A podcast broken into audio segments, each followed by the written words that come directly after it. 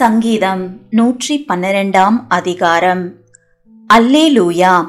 கர்த்தருக்கு பயந்து அவருடைய கட்டளைகளில் மிகவும் பிரியமாயிருக்கிற மனுஷன் பாக்கியவான். அவன் சந்ததி பூமியில் பலத்திருக்கும். செம்மையானவர்களின் வம்சம் ஆசீர்வதிக்கப்படும்.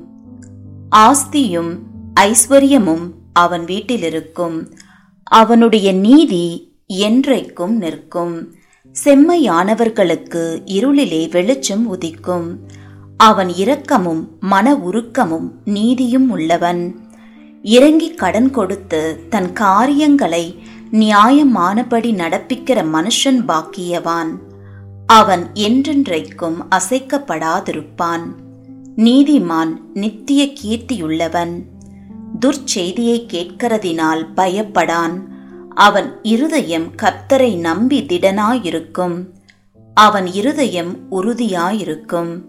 அவன் தன் சத்துருக்களில் சரிக்கட்டுதலை காணும் மட்டும் பயப்படாதிருப்பான்.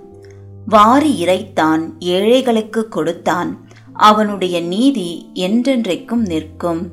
அவன் கொம்பு மகிமையாய் உயர்த்தப்படும்.